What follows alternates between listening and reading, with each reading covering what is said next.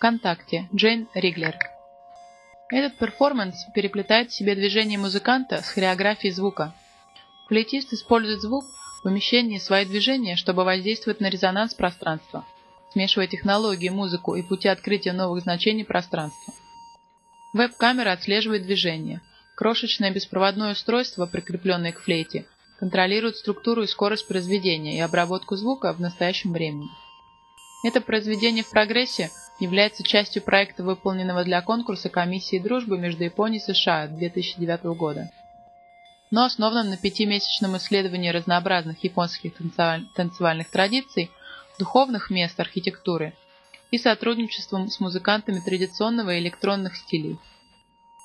Главная цель этого проекта – создать произведение для ансамбля, в котором от двух до четырех музыкантов могут передвигаться в пространстве и взаимодействовать между собой, музыкой и звуком, путешествующим в пространстве.